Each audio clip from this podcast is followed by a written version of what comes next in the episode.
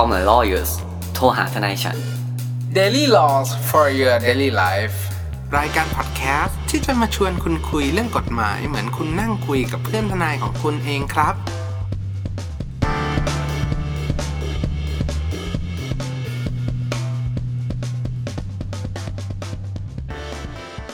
สวัสดีครับ ยินดีต้อนรับเข้าสู่รายการ Call My Lawyers โทรหาทนายฉัน วันนี้อยู่กับผมออฟลเนตและคุณภูมิภูมิพงศ์ครับ สวัสดีคสรับวัสดีครับ สวัสดีครับ สวัสดีครับ เป็นกำลังใจให้คุณแนนหายป่วยไวๆด้วยนะครับ เอ้ย ใส่ช่วงเวลาพักร้อนให้ไวด้วยนะครับ ครับ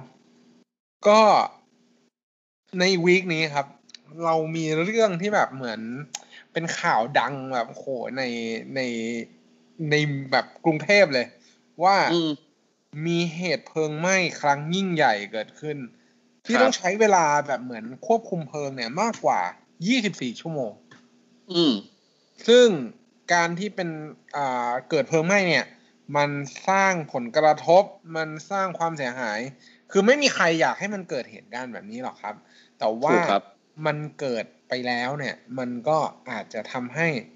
ทุกๆฝ่ายเนี่ยเขาก็ได้รับความเสียหายเนาะ รวมไปอืมถึง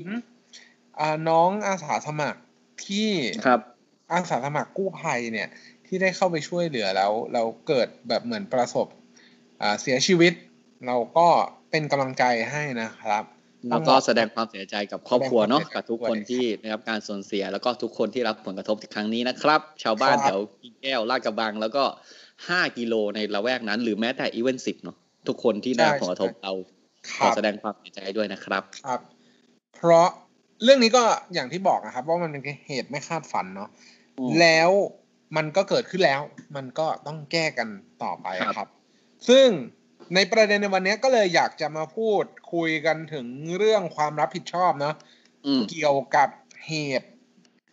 อ่าเพลิงไหม้ครั้งเนี้ย ครับ แต่ก่อนที่จะไปถึงความรับผิดชอบเนี่ย เรามาเกิดเรื่องประวัติของอ่าตัวโรงงานหรือว่าตัวอ่าที่มันสถานที่ที่เกิดเหตุไฟไหม้เนี่ยอืม เท่าที่ผมกับคุณภูมิเนี่ย นั่งคุยกันมาเนี่ย ก็คือจริง ๆ แล้วเนี่ย โรงงานที่เป็นโรงงานผลิตโฟมเนี่ยเขาก็เก็บสารเคมีไว้เยอะ ซึ่งวัตถุพวกเนี้ย ครับ อ่าผมอาจจะอาจจะไม่เชี่ยวชาญเรื่องชนิดของสารเคมีเนาะแต่ครับเข้าใจแหละ ว่ามันน่าจะเป็นสารเคมีที่ติดไฟได้ง่าย แล้วก็ดับยาก แล้วก็ดับยากแล้วเพก็ราะว่าเกิด pollution อีก อืม อ่า แล้วก็มันอาจจะส่งผลกระทบทางด้านอ่า มลภาวะอะไรอย่างนี้ ในการเอาไว้สูดลมไงอะไรพวกเนี้ยมันเป็นอ่าวัสดุประเภทเม็ดโฟมพลาสติกครับ ซึ่งการดับเนี่ย มันยากขนาดว่าฝนหลวงหรือว่าน้ำเนี่ยเอาไม่อยู่นะ ใช่ครับ เพราะว่าแต่ว่า แต่ว่าอื้อหือฝนหลวงนี่พูดพูดลำบาก เพราะว่าตอนแรกเครื่องบินจะออกแล้ว เออ แต่ก็มีคนห้ามไว้ เออ แต่ว่ามีคนบอกไม่ว่าน่าสั่งแต่แรกไอ้ห่าโอเคเรามาเริ่มก่อนดีกว่าเราถามอะถ้ามองในมุมกฎหมายของเรื่องเนี้ยครับ คนที่ถามคือผมก็ได้คำถามจากลูกความมาเว้ยว่าแบบว่าเฮ้ยคุณภูมิ อ่า ลูกความผมเป็นแบบคล้ายๆบริษัทแถวนั้นเกิดความเสียหายเงี้ยถามว่าเราจะเรียกร้องอะไรจากตรงนี้ได้บ้างอะอืมเอาเราครับเราไว้ใช่แบบเหมือนเราเจอลูกความตัวเองเลยครับเราต้องเริ่มต้นก่อนครับผม อะเราต้องปรับบทกฎหมายใช่ไหมว่าการที่แต่ละไอ้ที่ตรงโรงงานหมิงตี้เนี่ยจะต้องรับ ผิดต่อคนที่อยู่ในละแวกนั้นเนี่ย มันต้องเกิดจากเหตุการณ์ที่เป็นเหตุการณ์ที่เราเรียกว่าละเมิดอืมถูกไหมครับครับใช่ครับซึ่งไอ้ละเมิดเนี่ย มันต้องเกิดเหตุอันตรายเนี่ยโดยไม่ชอบด้วยกฎหมายก่อน อะอืมเรามาว่ากันก่อนว่า ไอ้โรงพยาบาลไอ้ไอ้โรงอ่าโรงงานหมิงตี้เนี่ย การมีอยู่ของมันหรือการระเบิดครั้งเนี้ยมันชอบหรือไม่ชอบด้วยกฎหมาย เราเริ่มจากครับที่ตั้งออฟ อืมออฟโซโล่เลยคือผมนั่งฟังคือเรื่องที่ตั้งเนี่ย เราเรากำลังจะบอกว่าที่ตั้งของโรงงานเนี่ยครับ เท่าที่ผมเนี่ย ตาติดตามข่าวสารมาเนี่ยก็คือจริง ๆ แล้วเนี่ย ในปัจจุบันเนี่ยโรงงานเนี่ย ตั้งอยู่ในพื้นที่เขตสีแดง อืมซึ่งจริง ๆ แล้วไม่สามารถที่จะประกอบมีโรงงานกิจการใช่ไหมโรงงานได้อืมเพราะว่าตามกฎหมายผังเมืองเนี่ยครับ จะต้องเป็นแผนผังสีม่วงเท่านั้นครับที่จะสามารถประกอบโรงงานอุตสาหกรรมได้อืม แต่ทั้งนี้เนี่ย ถ้าไปย้อนประวัติอ่านกันดูดีๆ เนี่ย ตามข่าวเนี่ยบอกว่า โรงงานแห่งเนี้ยเนี่ย ตั้งมาก่อนที่ก่อนที่ตัวอ่าชุมชนหรือว่าประชาชนเนี่ยจะมาอาศัยอยู่ครับและมีการขออนุญาตการประกอบกิจการโรงงานเนี่ย ในขณะที่ตอนนั้นเนี่ย กฎหมายผังเมืองเป็นสีม่วง อืมซึ่งสีม่วงเนี่ยสามารถเป็นเคโลสาหกรรมเนาะตั้งโรงงานได้คือเท่าที่เราค้นมาเนี่ยเขาบอกเขาตั้งมาตั้งแต่ปีสองห้าสามสองซึ่งก่อนพวกเราเกิดอีก คือมันนานมากอะ่ะ คือตอนนั้นสมัยนั้นเนี่ย ผมก็ไม่ได้เป็นคนกรุงเทพอะนะครับ แล้วก็ไม่ใช่คนสมุทรปราการด้วย แต่ถ้าเท่าที่เข้าใจเนี่ย มันมีการตอนตรงนั้นเมื่อก่อนน่าจะอนุญาตให้สร้างโรงงานได้อืมแล้วก็ใช่ครับความที่ประชากรยังไม่หนาแน่นมากครับ ผมว่าเขาคิดมาแล้วแหละว่าโรงงานตั้งได้ ซึ่ง เท่าที่ผมเข้าใจโรงงานเนี่ยตั้งถูกต้องตามกฎหมายทุกอย่างครับแต่วันหนึ่งเนี่ยไอปีสองห้าสี่ X เนี่ย มันก็มีการบอกเปลี่ยนผังเมืองเว้ยให้เป็นสีแดงใช่ไหมคำถามแรกที่หลายคนแบบเบรสประเด็นขึ้นมาเลย บอกว่าเฮ้ย คุณภูมิคุณออฟ ตอนนี้มันตั้งอยู่บนพื้นที่สีแดงอะกฎหมายก็บอกห้ามตั้งอะมันต้องลือไหมอืม เราก็เลยจะมาบอกว่าผลของกฎหมาย การบังคับใช้กฎหมายนะครับ ส่วนมากเนี่ย เราจะ บังคับใช้ไปข้างหน้า โดยที่ไม่มีผลย้อนหลังครับ โดยที่ในทุกๆประกาศ ในทุกๆประกาศที่อ่าที่เป็นการแก้ไขพวกกฎหมายต่าง ๆ เนี่ยอืมเราจะบอกว่า เฮ้ย นับตั้งแต่วันเนี้ยให้ทำแบบนี้ต่อไป แต่อืมจะมีข้อยกเว้นการบังคับใช้ว่า ถ้าเป็นสิ่งที่มันทำขึ้นไปแล้ว ก่อนวันที่กฎหมายฉบับเนี้ยมีผลบังคับใช้เนี่ย ก็ไม่ได้อยู่ไม่ได้เข้าข่าย อะผมยกตัวอย่างเรื่องกฎหมายค้ำประกันก็ดีว่าห้ามผู้ค้ำประกันรับผิดแบบลูกหนี้ร่วมเนี่ย ซึ่งเป็นคลาสสิกมากอืมๆก่อนที่จะมีการกฎแก้กฎหมายแพ่งเนี่ยเอาครัปบรากฏว่า พอแก้มาเสร็จปุ๊บ ไม่ได้แก้ในอดีตนะ ผลของกฎหมายในการแก้น่ะ คือเขาห้าม รับผิดแบบลูกหนี้ร่วมเนี่ย ในอนาคตที่หลังจากที่กฎหมายมีผลบังคับใช้แล้วครับแต่สำหรับ สัญญาค้ำประกันที่เกิดขึ้นก่อนวันที่จะมีการแก้เนี่ย ก็ให้มีผลบังคับใช้ต่อไปได้ ใช่ เพราะว่าจริงๆ แล้วกฎหมายจะมีผลย้อนหลังเนี่ย มันต้องเป็นบางเรื่องหลัก ๆ ก็เป็นพวกอ่าภาษีครับหรือไม่ก็แบบเป็นระบุมาเลยเงี้ย เพราะว่ามันอืมไม่แฟร์ฮะ ถ้าอยู่ดีแบครับบสมมติอะโรงพยาบาลไอ้ยโรงโอ้ผมจะโรงพยาบาลหลายรอบแล้วคุณอ๊อฟโรงงานหมิงตี้เนี่ยอะสมมติโรงงานหมิงตี้เนี่ยเขาตั้งมาถูกต้องครับแล้วอยู่ดีรัฐแม่งบอกว่าเฮ้ย อะที่เนี้ยกูไม่ให้ม่วงละกูอยากให้แดงครั ประชาชนเขาแบบล้นขอบมาอยากให้คนอยู่เฮ้ยอันเนี้ยมันมันก็ไม่ไม่ fair fair กับโรงงานใช่ถูกปะใช่แล้วอยู่ดีใช่คุณได้เขารื้ออย่างเงี้ยอ้าวแล้วใครรับผิดชอบอะคือการเวนคืนเนี่ยรัฐก็ต้องจ่ายเงินจ่ายอะไรนะปัจจุบันอะไรเงี้ยครับคือครับผมว่าการมีอยู่ของเขามันไม่ได้ผิด อืมใช่เนอะอะผมเสริมให้อีกเรื่องหนึ่งกฎหมายเนี่ย มันเพิ่งมีการแก้เรื่องพรบควบคุมอาคาร อืมในส่วนของการสร้างอาคารที่มีขนาดสูงมากเนี่ยครับ เขาจะมีช่องแบบเหมือนช่องลิฟต์แล้วก็ช่องแบบเหมือนช่องดับเพลิงอะอืมที่มันมีการเพิ่มขนาดแล้วก็เพิ่มแนวขนานแนวเขาเรียกว่าอะไรแนวกว้างอะในกรณีแบบเนี้ย ตึกที่มันสร้างไปแล้วเนี่ย มันไม่สามารถรื้อแล้วก็มาขยายช่องบันไดอะไรอย่างเงี้ยให้ได้ตามกฎหมายอยู่แล้ว เพราะฉะนั้นครัอะบถ้าไปดูประกาศดีๆ เนี่ยเขาจะบอกว่าตึกเนี่ย ที่มันสร้างไปก่อนที่พรบมันจะไอตัวแก้ไขเนี่ย มันจะมีผลเนี่ย เขาก็ไม่ให้บังคับใช้นะครับ แต่ในส่วนที่มันสามารถที่จะบังคับใช้ได้ เรื่องเกี่ยวกับการติดเครื่องกระตุ้นอ่าคลื่นไฟฟ้าหัวใจอืมในพวกอ่าอาคารสูงๆเนี่ยเขาบังคับว่าจะต้องมี อย่างเงี้ยครับเขาก็ให้ทำได้ เพราะว่ามันทำได้ง่ายนี่มันก็แค่ซื้อเครื่องมาติดไว้ มันก็ไม่ได้ยากอะไร มันไม่ได้เกี่ยวกับโครงสร้างใช่ไหมเมื่อก่อนอ่าเขาก็บอกอ่าเขาว่าแบบอ่าแล้วคุณเป็นตึกสูงกว่ากี่ชั้นอะเกินกว่าสี่หมื่นไอ้สี่พันตารางอะไรก็ว่าไปอะต้องผ่าน EIA พอแล้วเออเออเออเออมันใช่ EIA คือภาษาไทยคืออะไรอะ environment อ่าสิ่งแวดล้อมอะไรสักอย่างอะประเมินอะเออครับอะคือถ้าทำได้ก็ผ่านแล้ว แต่ใช่ที่เราควรตั้งคำถามคือ ไอ้โรงงานแม่งมีอยู่ถูกต้อง อันนี้ไม่เถีจยงบอ่าถูกต้อแต่ง โรงงานมึงได้มาตรฐานของกระทรวงอุตสาหกรรมหรือเปล่าก็อุตคือสาหมีรรการหรือเปล่มีการรีเช็ค มีการเขาเรียกว่าไงตรวจสอบ มีครับการอินสเปกกันอืมซึ่งทุกอันๆนี้ปีผหมรือเปล่าอ่านผมอ่านไอรอแชร์มาว่าแบบมีการแบบยกเลิกการตรวจต่อไออายุไอตามจำนวนกี่ปีไม่รู้อะอะอืมซึ่งอันเนี้ยเป็นจุดเป็นเรื่องที่ดีนะครับ เพราะว่าการที่เราไปดูว่าไอตัวรัฐไปเช็คหน่วยงานของรัฐไปเช็คไม่เช็คเนี่ย มันส่งผลถึงความประมาทได้ป่ะคุณออฟของของถ้าเจ้าขถาองมว่า ผมว่าอย่างนี้ มันสามารถดูได้สองกรณีเนาะการที่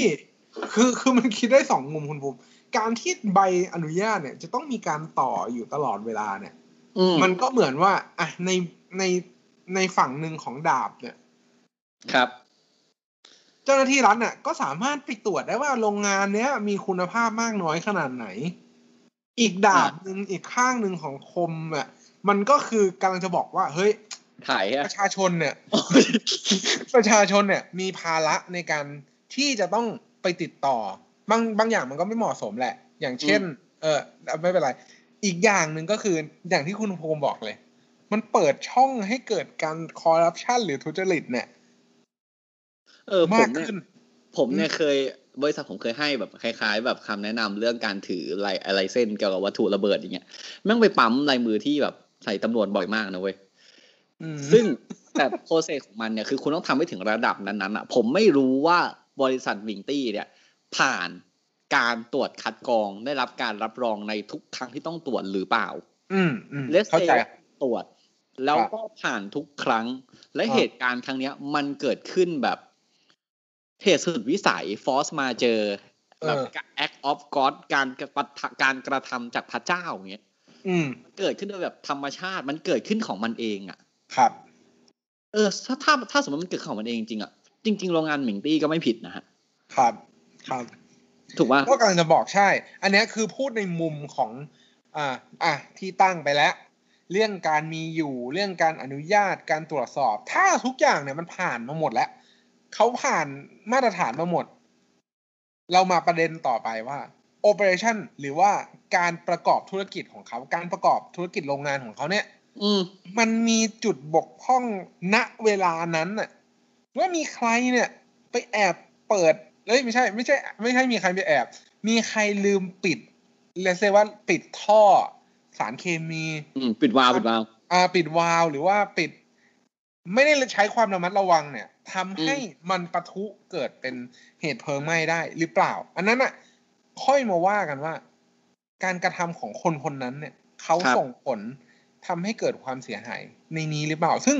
เท่าที่ฟังจากข่าวมาเนี่ย ยากมากเลยนะ ที่จะไปบอกว่าในวันวันนั้นก่อนที่เหตุมันจะเกิดขึ้นเนี่ย มันมันเกิดอะไรขึ้นบ้างอะ แต่มันน่าสงสัยอย่างหนึ่งอะสมมติเมื่อกี้เราบอกประเด็นแรกก่อน ถ้าทุกอย่าง maintenance ถูกต้อง คุณเปลี่ยนสายไฟเช็คดี อุปกรณ์คุณแน่นหนาคุณเตรียมการรักษาความปลอดภัยทุกอย่างอะคุณคุณออฟ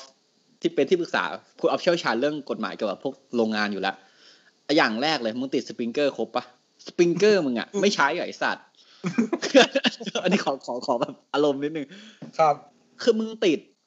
เดี๋ยวนึงนะมึงติดเพื่อใช้หรือมึงติดเพื่อผ่านอืม การประเมินเออผมก็ไม่รู้อันนี้ผมก็ตั้งข้อสงสัยอะไม่รู้เข้าใจเข้าใจขคอรับขอผ่านแบบขอผ่านเรื่องเขาไม่ผิดไปก่อนนะเลสเซว่าเขาประมาทอะอย่างแรกปุ๊บเสร็จ เกิดเหตุเพลิงไหม้เฮ้ยโรงงานมึงอะ ใหญ่โตมากเลยนะ ไม่มีคนเฝ้าเหรอมีเจ้าของนอนอยู่คนเดียวเหรอเอาคุณภูมิเวลากลางคืน กลางคืนคุณออฟไม่ไม่มีอะแบบ มีรปภรปภแต่รปภก็อยู่ข้างนอก ไม่ได้เข้าไปดูในระบบอะไรอย่างนี้โหคือแบบ ไม่รู้ว่าหลวมไหมแต่ผมก็แบบอะอะเข้าใจอะสมมติว่าเข้ามันใจเกิดจากความผิดพลาดเพราะการประมาทไม่ maintenance อุปกรณ์ที่ดีอะครับ อย่างเงี้ย มันนำไปสู่อะไรได้บ้างคุณออฟ อุ้ยคือคืออย่างเงี้ย เรื่องของเรื่องเนี่ย ประเด็นที่คุณภูมิตั้งเนี่ย ผมเห็นด้วยนะ ว่าถ้าสมมุติว่าสปริงเกอร์ถ้าอุปกรณ์การเอ่อป้องกันการอัคคีภัยเนี่ยมันเสื่อมสภาพอะไรอย่างเงี้ยถ้าณวันเนี้ยมันสามารถพิสูจน์ได้นะ ว่าไออุปกรณ์พวกนั้นนะมันใช้ไม่ได้ อ่า เข้าใจถูได้กต้องไหมถูกต้องไหมเพราะว่าณวันที่มันเกิดเพลิงไหม้เนี่ยคุณภูมิไม่รู้หรอกว่าอุปกรณ์พวกนั้นน่ะมันใช้ได้หรือใช้ไม่ได้ แต่แต่ถ้าสมมุติว่าในรายงานของ เลเซว่าเจ้าพนักงานของกรมโรงงานก็แล้วแต่เนี่ย มีการทำ report ไว้ว่า เฮ้ย ตรวจแล้ว ตรวจแล้วแต่ว่ามันมี defect ตรงนี้นี่นี่นี่นี่นี่โน้ตเอาไว้ แล้วคุณไม่ได้แก้ไข และคุณก็ยังคาเรื่องนี้อยู่มันก็อาจจะเป็นข้อสันนิษฐานได้ว่า ไอ้พวกการ maintenance พวกเนี้ย คุณละหลวมจริงสมมุติว่าเราเอาสต็อกของการเก็บอ่าโรงงานของเขามาใช่ป่ะแบบ warehouse เขามาอย่างเงี้ยโกดังเขามาอย่างเงี้ย และการติดสปริงเกอร์ตามจุดๆโกดังยังไงนะคุณภูมิโกดังอันนี้คือดังจริงคุณส่งมาผมก็ต้องเล่นนะอะสมมติมีการติดสปริงเกอร์ตามจุดจริงๆ แล้วมีการแบบเก็บของอยู่ใน warehouse จริงๆเงี้ยแล้วเราดูว่าสปริงเกอร์แต่ละอันเนี่ยปล่อยน้ำลูกกี่นาทีกี่ลูกบาศก์เมตรต่อนาที แล้วเรารู้ได้ว่าเราเก็บของมากขนาดนั้น จนเวลามันติดไฟไม่สามารถปล่อยน้ำหรือวัสดุที่ทำการหยุดการไหม้ได้อะถ้ามันออกมาในรูปแบบนี้อะสมมุติสมมติว่า แล้วมันพิสูจน์ได้ขึ้นมาเนี่ย แล้วมันเป็นประมาทหรือไม่อะประมาทเลยเซว่าประมาทแล้วกันอืมจบอย่างเงี้ย คุณที่อยู่รอบนอกถึงจะมาเรียกได้นะอะถูกต้องครับเพราะว่าถ้าเขาทำตามแบบซีนารีโอแรก ทุกอย่างถูกต้องเฮ้ยคุณต้องให้ความเป็นธรรมเขานะอืม อยู่ดีๆใช่ชิปครับเพ่นอะ แม่งที่เกิดหน้าบ้านมึงอะเขาก็เสียหายนะเว้ยทางโรงงานถูกปะอ่า ถูกต้องครับนะคุณจะไปแบบเฮียมึงเลียดเลือดกับปูอะเขาแบบ คือเขาก็เสียหาย มึงก็แบบไปซ้ำเติมเขาอย่างเงี้ยมันก็ไม่ถูกต้องถูกไหมครับต้องครับ แต่สมมุติว่าโอเค ทุกอย่างมันเกิดจากความประมาทของคุณอืมคุณแบบเล็กเลสคุณไม่สนใจ คุณแบบไปแบบพยายามแบบ คุณไม่ได้ทำใช้เอฟฟอร์ของมันให้พอที่จะรักษาทั้งอย่างเลยนั่นอะอะอืมเกิดการประมาทปุ๊บ อะคราวเนี้ย ใคร อะ เอามาพูดถึงเรียกค่าเสียหายดีกว่าไอตัวครับบริษัทหมิงตี้ต้องรับผิดชอบอะไรบ้าง ครับ คือในกรณีแบบนี้เนี่ย ผมผมขอแบ่งแบบนี้ก่อนคุณภูมิกรณีที่มันเนี่ยเกิดความเสียหาย แต่ไม่ใช่การละเมิดหรือว่าการประมาทของตัวเจ้าของโรงงานก่อน อืมอืมครับก่อนกรณีนี้ก็คือ ตัวโรงงานเนี่ยเขาทำตัวกรมธรรม์ประกันภัยไว้อืมสองชนิด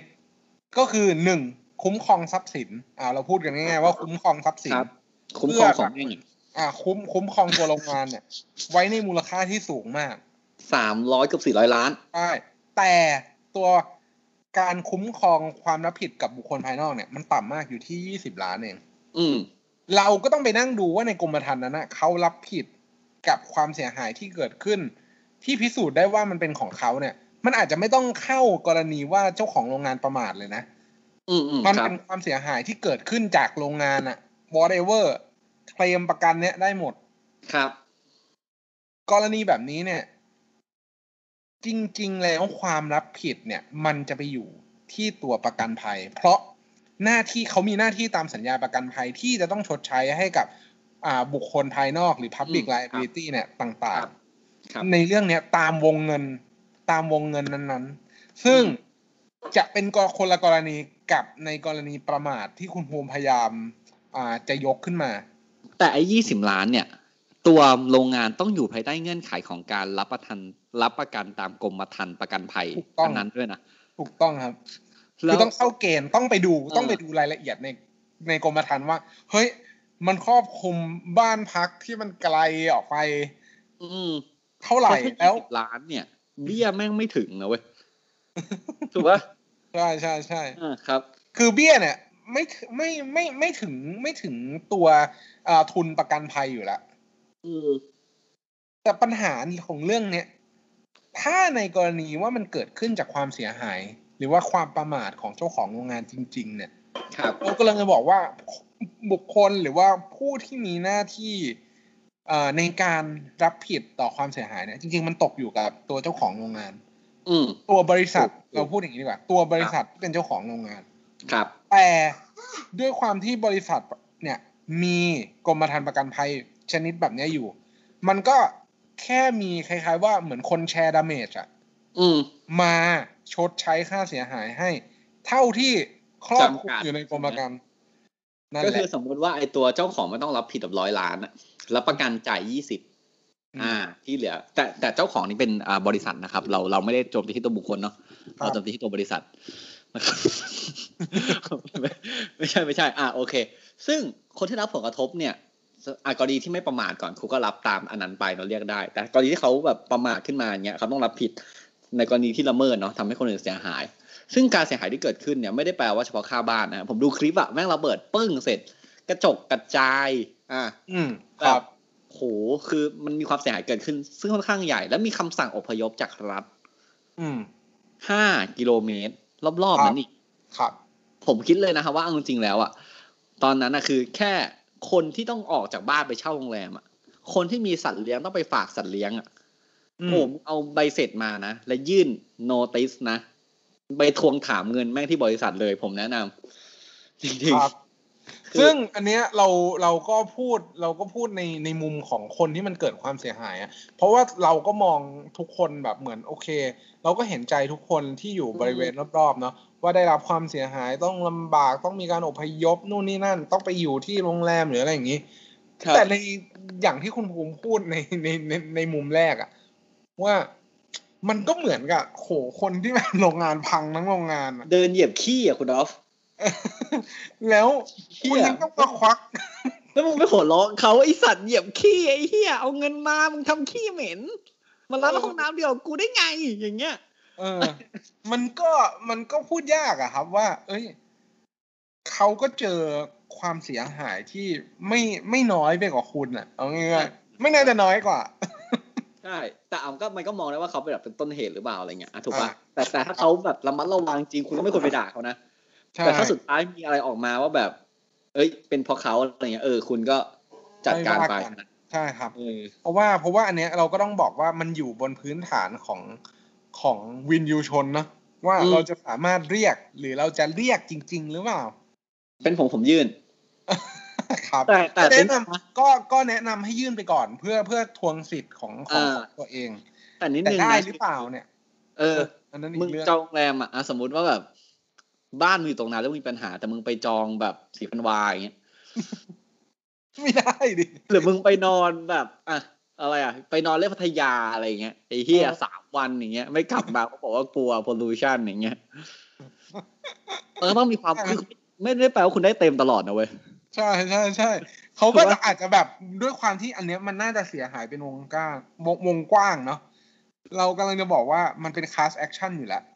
ใช่ครับคุณออฟมันเป็นการแอคชั่นอยู่แล้วเออ มันน่าจะต้อง มันน่าจะต้องแบบ เป็นอารมณ์ว่าแบบโห จะต้องเรียกร้องกับคนคนเดียวที่จะต้องไปต่อสู้กับจำเลยหลาย ๆ คน ไม่ใช่จำเลยจำเลยคนเดียว สู้กับโจทก์หลาย ๆ คน เออนั่นแหละ ผมมาเสียวคุณออฟผมบอกเลย ผมเสียวแม่งล้มละลายเว้ยจริงก็ก็คาดหวังอะ ก็คาดหวังว่าเขาจะสามารถชดเชยให้ทุกคน จบกันอย่าง happy ending เนาะเพราะว่านอกเหนือจากเรื่องการเรียกค่าเสียหายแล้วเนี่ย สิ่งที่คนหรือว่าประชาชนที่ต้องต้องอยู่ในละแวกนั้นน่ะ จะต้องอยู่กับโพลูชันหรือว่ามลพิษเนี่ยต่อไปอีก แต่ว่ามันก็คิดว่าเหตุการณ์มันน่าจะดีขึ้นอะ คล้ายๆว่า มันก็คงจะระเหยไปในอวกาศๆอากาศไออากาศก็พอใช่ไหมในอากาศก่อนนะนั่นแหละ แล้วคือแบบผมขอเป็นกำลังใจให้เลยว่าคือจะเหนื่อยเพียงไหนอะจะทุกข์เพียงใดโปรดรู้ ตรงนี้ยังมีฉันอยู่ พร้อมจะดูแลหัวใจ เนี่ยอบจคุณก็ร้องเพลงนี้ครับถูกไหมคุณอะแต่แต่นี้ขอกลับมาเข้ามาเรื่องนิดนึงคือเอาอันนี้ก่อนคือ แต่เรื่องของละเมิดที่เราพูดถึงเนี่ยหลังจากเกิดเหตุเนี่ยคุณต้องเรียกภายในหนึ่งปีนะเว้ยครับอืถูกไหมครับ เพราะว่าอ่าวันนี้คุณคุณนับวันไว้เลยรู้แม่งแล้วเลยอืมวันที่ห้าเดือนนี้คือเดือนอะไรกรกฎาใช่ปะอืมอ่า แล้วมึงก็นับไปหนึ่งปี แต่ขอร้องเถอะถ้าเช่ถ้ามึงจองโรงแรมแบบ กะแบบปาร์ตี้แบบหลายมือหรืออะไรอย่างเงี้ยอย่าอย่าส่งไปเรียกเขาเลยกูอายแทนจริงครับถูกไหมครับ อ่าซึ่งนอกจากนั้นเนี่ยความจริงความรับผิดเนี่ยมันอาจจะอันนี้ขอแตะประเด็นนี้นึงเพราะเราไม่รู้ว่ามันเกิดข้อเท็จจริงไงเนาะถ้าสมมติว่ามันเกิดจากการประมาทจริงๆอะจริงๆโรงงานเนี่ยอาจจะต้องรับผิดในเรื่องทางอาญาด้วยนะใช่ถูกไหมก็คือแบบอาจจะโดนเรื่องนี้ไปด้วยนะครับ อะเวลาผมว่าอันเนี้ยเราพอหอมปากหอมคอแล้วกันเนาะครับ ว่าแบบก็ถ้าคุณประสบเหตุการณ์อย่างนี้ เราก็แนะนำให้คุณทำอย่างนี้ แล้วก็เรื่องเนี้ย คุณต้องมองโลกสองสองมุมอะครับเออ ว่าแบบเฮ้ยคุณแบบคุณเป็นผู้เสียหายผมเข้าใจ